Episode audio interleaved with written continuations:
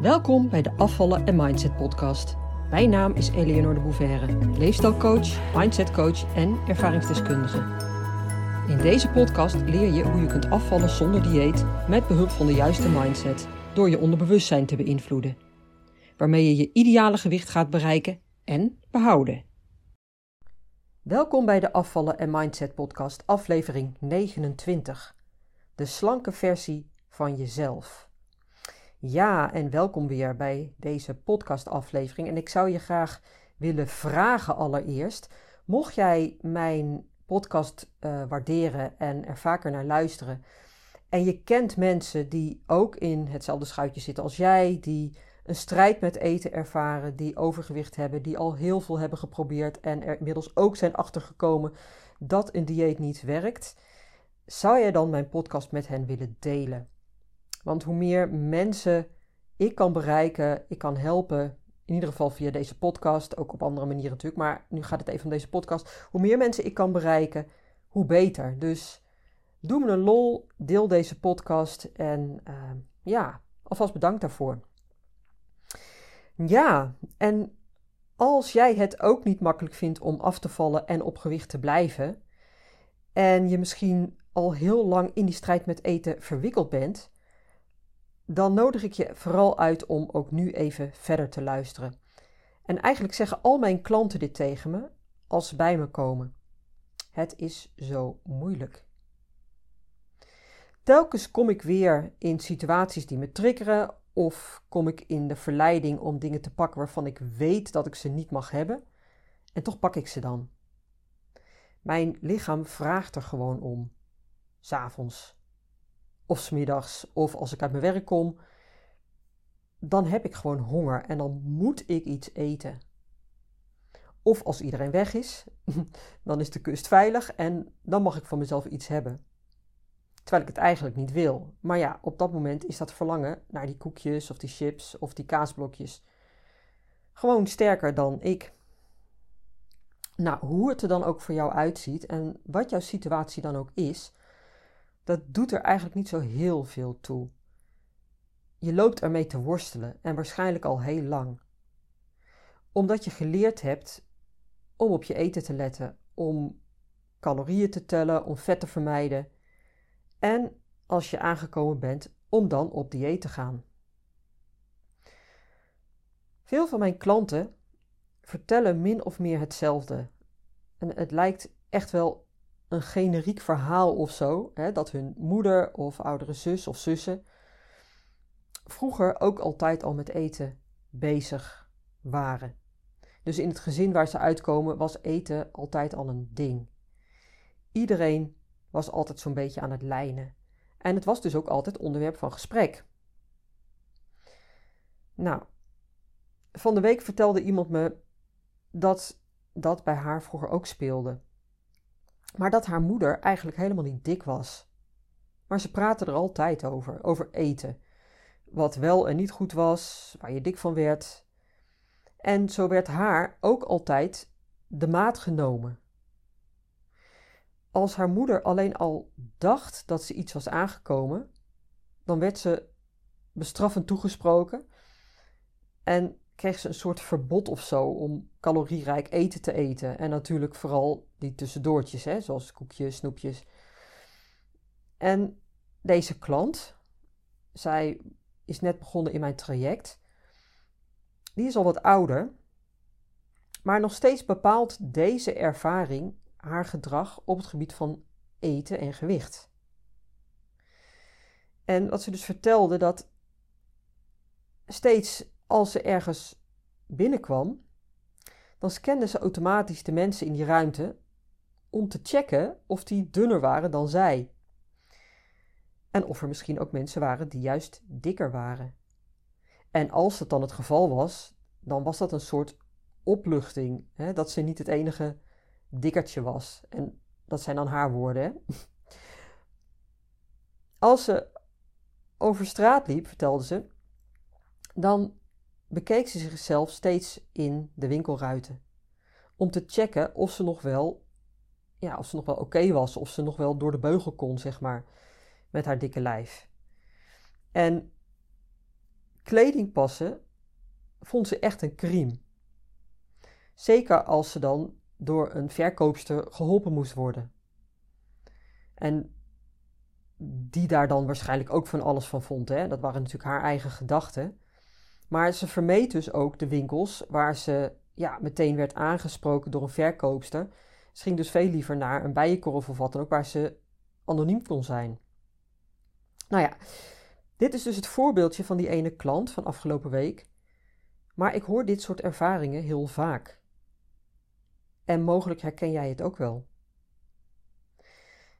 Ik weet van mezelf van vroeger dat ik dat ook deed. Hè, mezelf voortdurend vergelijken met anderen. Waar je natuurlijk alleen maar nog onzekerder van wordt. En waar je zelfvertrouwen nog verder van naar beneden kukelt. Maar ja, dat is automatisch gedrag geworden. Waarom het zo fucking moeilijk is om af te vallen, heeft alles te maken met je mindset. Met de manier waarop je denkt, met je gedachtenpatronen, met je onderliggende beperkende overtuigingen. En nou zeg ik tegen mijn klanten heel vaak: let op je taalgebruik. Want wat ik zelf net zei, hè, dat het fucking moeilijk is om af te vallen, excuseer me het taalgebruik, dat is natuurlijk de realiteit van veel mensen. En het zijn ook deze woorden die ze vaak gebruiken. Terwijl je taalgebruik mede bepaalt hoe jouw werkelijkheid eruit ziet. Dat zit namelijk zo. Jouw taalgebruik, dus de woorden die jij kiest, zijn een uiting van je gedachten. De manier waarop je denkt, laten we het even heel zwart-wit, heel basic houden, bepaalt ook hoe je praat, dus welke woorden je gebruikt. Dus even ter illustratie, heel zwart-wit, of een hele grove indeling, zeg maar. Je gedachten zijn positief of negatief. Als je hele positieve gedachten hebt, dan komt dat tot uitdrukking in je taalgebruik.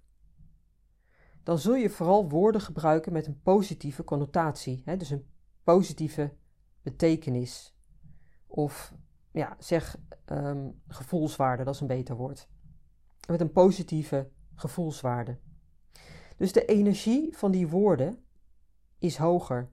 En omdat jij zelf in een hogere energetische frequentie zit, is jouw taalgebruik dan ook positiever.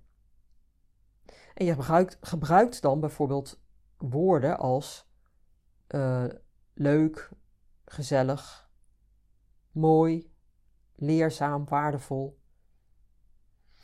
En dit is dan alleen nog maar als voorbeeld op woordniveau. Want het zit er natuurlijk ook in je algehele taalgebruik, hè? dus waar je over praat en hoe je dat verwoordt. Andersom is het dus ook zo dat jouw taalgebruik negatiever is als je negatieve gedachten hebt. Dan zul je ook veel meer klagen. En klagen is een fenomeen dat jou absoluut niet helpt. Maar waar de meesten van ons zo in vastzitten, dat is zo'n gewoonte. En omdat het algemeen goed is, iedereen doet het, doe je dat vaak vol automatisch. Over het weer, over de stijgende prijzen, over je partner of tegen je partner, omdat hij weer niet naar je luistert. Over je kinderen die hun voeten niet vegen, over de troep in huis, over de buren die weer te veel herrie maken. En los van het feit dat het misschien terecht is, hè, wat je denkt en zegt, stel jezelf eens de vraag of het je helpt. Helpt het jou? Nou, meestal niet. En klagen is hele lage energie, die jou niet verder helpt. Klagen houdt jou daarin vast in die lage negatieve energie. Nou, dit dus even als voorbeeldje van negatief taalgebruik. En als je gedachten vaak somber zijn, zul je die dus ook negatief uiten. En dat zit hem dus ook in je taalgebruik. Op woordniveau zit hem dat in woorden als moeilijk, lastig, um, vervelend, zwaar. En dan ben je eigenlijk ook al aan het klagen natuurlijk. En dan zou je natuurlijk kunnen zeggen van, ja, maar dat is ook mijn realiteit, dus hoe kan ik er dan anders over praten? Ja, en daar zit dus het ding. Als jij datgene wat je ziet en wat je ervaart blijft uiten op een negatieve manier, dan houd je het dus ook in stand. Dan bevestig je die negatieve situatie, die negatieve energie alleen maar des te meer. Dus als jij tegen jezelf zegt, of tegen anderen, of tegen mij, dat het zo ontzettend moeilijk is om af te vallen, dan twijfel ik daar absoluut niet aan. Ik snap dat helemaal. Hè? Dat is je realiteit, je ervaring. Maar wanneer je je taalgebruik aan gaat passen naar het is niet makkelijk, hè, in plaats van het is moeilijk, het is niet makkelijk, dan heeft het al een totaal andere energie. Want het mooie is, jouw onderbewustzijn kent geen ontkenningen. Dus als jij zegt niet makkelijk, dan slaat je onderbewustzijn het woord makkelijk op. Maar als je zegt moeilijk, dan slaat het dus het woord moeilijk op. Nou, van dit principe, dit mechanisme zeg maar, kun je dus ook handig gebruik maken. En het maakt dus ook duidelijk hoe belangrijk het is om je bewust te zijn van je taalgebruik. Want als je dit weet, kun je jezelf hier natuurlijk ook mee helpen. Door positieve woorden te gebruiken, door erop te letten dat je niet klaagt. En door jezelf als het ware te programmeren of te herprogrammeren door middel van je taalgebruik. Want dat is eigenlijk wat je dan doet. Dit principe kun je ook gebruiken door nog een stapje verder te gaan. En dat is door naar je gewenste situatie te gaan. En daar alvast je taalgebruik op aan te passen. En natuurlijk niet alleen je taalgebruik, maar ook je gedachten, je gevoelens, in overeenstemming te brengen met hoe jij bent in jouw ideale situatie. Dus in die slanke versie van jezelf. Of in die situatie waarin je geen strijd met eten meer hebt. Of allebei natuurlijk. Hè? Dus en dat slanke lijf en een fijne relatie met eten. Want die twee gaan heel vaak samen uiteraard. En ik zal zo proberen wat handvatten te geven hoe je dit nou in praktijk kan brengen. Je taalgebruik gaat samen met je gedachten en je gevoelens. Dus de energie, de frequentie waar jij dan in zit. Dat stemt automatisch met elkaar af. Hè? En in het Engels hebben ze daar een mooi woord voor. Die zijn dan aligned. Hè? Dus die zijn op elkaar afgestemd. En het mooie is dat je in feite verschillende ingangen hebt. Je hebt dus zeg maar verschillende knoppen waaraan je kan draaien. dus als je zo'n mengpaneel voorstelt, zo'n ding uh, waar eh, DJ's of zo mee werken, uh, dan heb je verschillende knoppen waar je kan draaien om een bepaald effect te, te, te bereiken. Nou, als je je dat voorstelt, dan heb je dus die verschillende knoppen waar je kan draaien. En door je taalgebruik aan te passen, zul je automatisch je gedachten, je gedachtenpatroon, daarin meenemen. Hè? Dus dat zijn andere knoppen die dan automatisch, hè, of, of schuifjes, weet ik veel hoe dat uh, in elkaar zit, die dan daarin meegaan. En daarmee ook je gevoel, hè, weer een andere knop, weer een ander schuifje. Wanneer je gaat inzoomen op je gevoel en aan die knop gaat draaien, zullen je gedachten daarin meegaan. Waarbij ik wel moet zeggen dat je gedachten vaak dominant zijn, juist omdat vanuit je onderbewustzijn veel automatische gedachtepatronen en overtuigingen zitten. En daar ben je vaak niet eens bewust van. En die fungeren eigenlijk als een soort motortje onder de oppervlakte. Dus je gedachten zijn in feite een grotere knop, een betere ingang dan je gevoelens. Als je je overtuigingen gaat omzetten, dan is dat dus rete effectief. Want ga maar na, als je andere beliefs hebt, andere overheersende gedachten die jou aansturen, andere gedachtepatronen dan die saboterende gedachten die je voorheen had, dan kan het niet anders dan dat er dingen gaan veranderen. Dat jij gaat veranderen.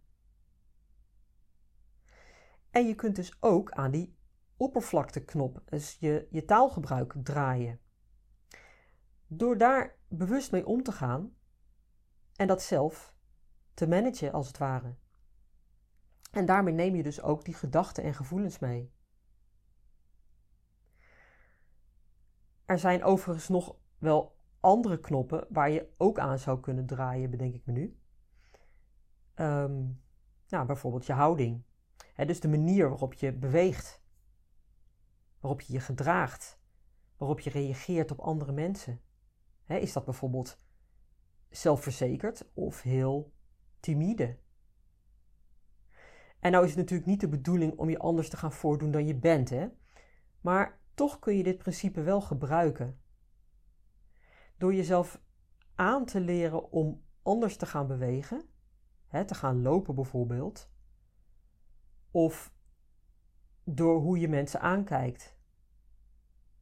Als je dat gaat doen, dan gaat je gevoel daarin mee.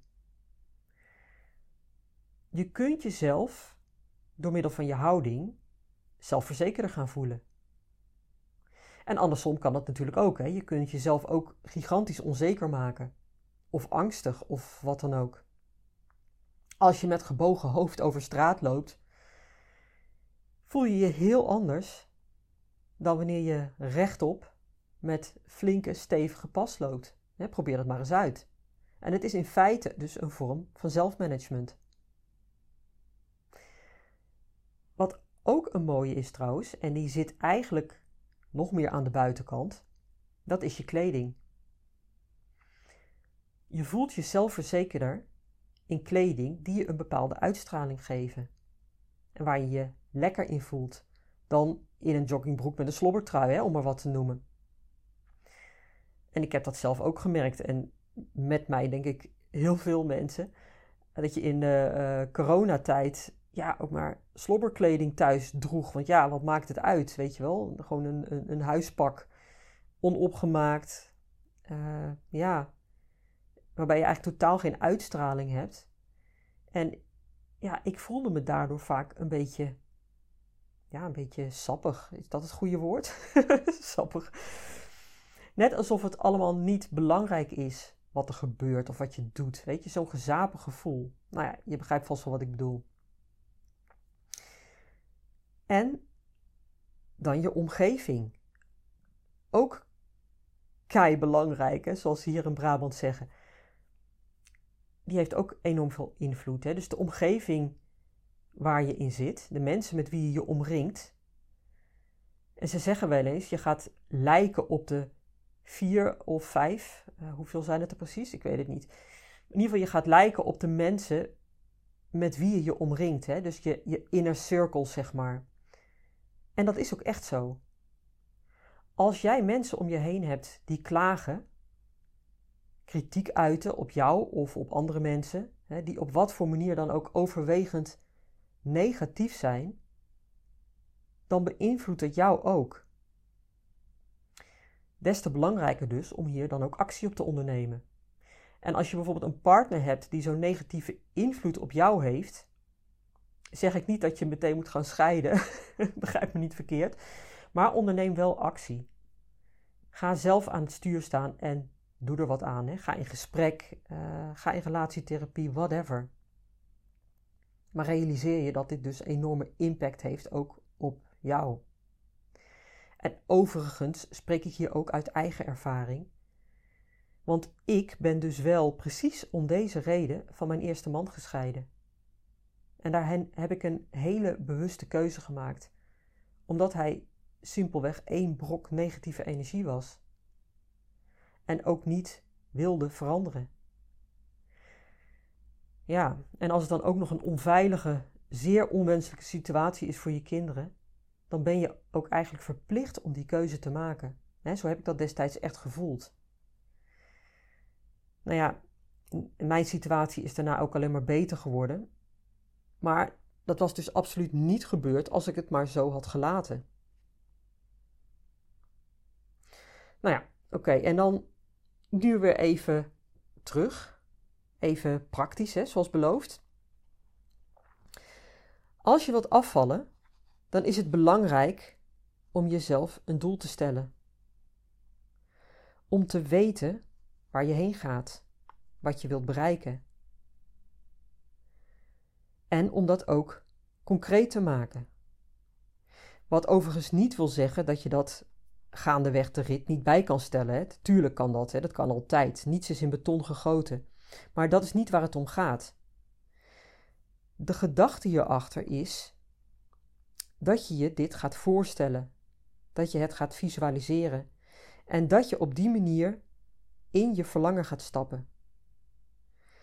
Dat je het als het ware, ehm, ja, dat je als het ware in die nieuwe versie van jezelf gaat stappen. Die andere realiteit. Ook al ben je daar nu nog niet, hè, dat maakt helemaal niet uit. Maar door je het uh, te gaan voorstellen, door te visualiseren, haal je die toekomst als het ware dichterbij.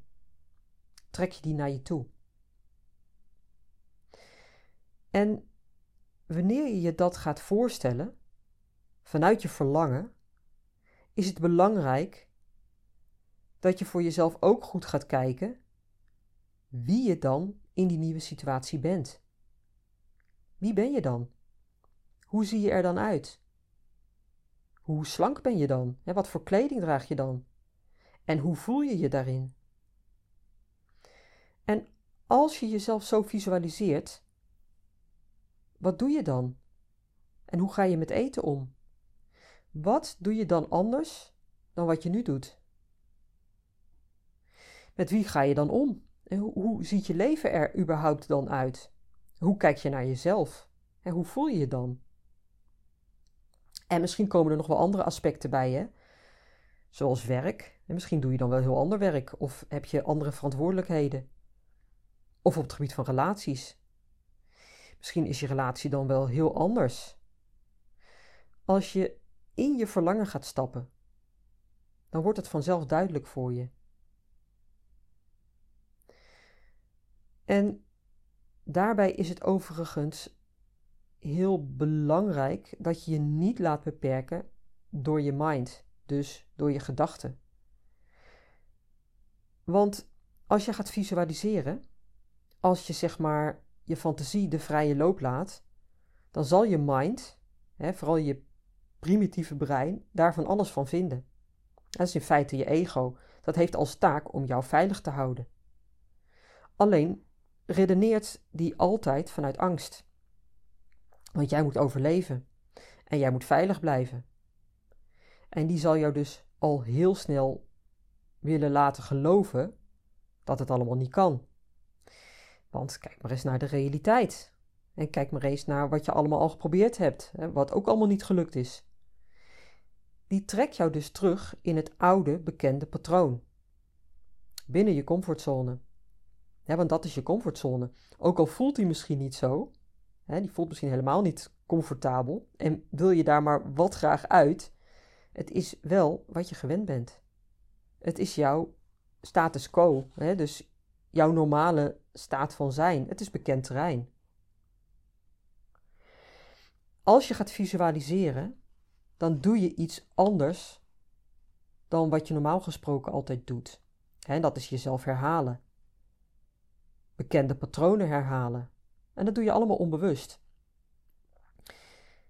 Als je gaat visualiseren, dan herhaal je dus niet wat je al kent, maar leg je nieuwe neurologische paden aan in je brein. Met datgene wat je dus wel wilt. Dat visualiseren, dat in je verlangen stappen, dat pas ik ook vaak toe in mijn programma. En daar heb ik onder andere bepaalde hypnosetechnieken voor. Want je kunt je voorstellen dat het dan veel makkelijker gaat en beter werkt. Juist om dat primitieve brein, hè, maar ook je kritische, denkende brein, te omzeilen. Want dat kan jou heel goed blijven saboteren. Dus reden te meer om het op een andere, diepere manier aan te pakken. In je onderbewustzijn dus. Om op die manier echt in je verlangen te gaan stappen.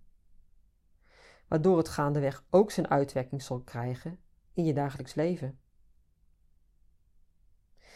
En als je dat gaat doen en regelmatig gaat doen, en dat ook in je dagelijks leven op meerdere fronten gaat toepassen, hè, dus die manieren, of eigenlijk die ingangen die ik net genoemd heb, dus je taalgebruik, je gedachten, uh, je gevoelens, de mensen met wie je omgaat, je houding, al dat soort dingen, dan kan het niet anders dan dat er dingen gaan veranderen. Simpelweg omdat jij verandert. Omdat jij die nieuwe versie van jezelf aan het worden bent. Nou, mocht dit nou als adacadabra voor je klinken, dan kan ik me dat heel goed voorstellen.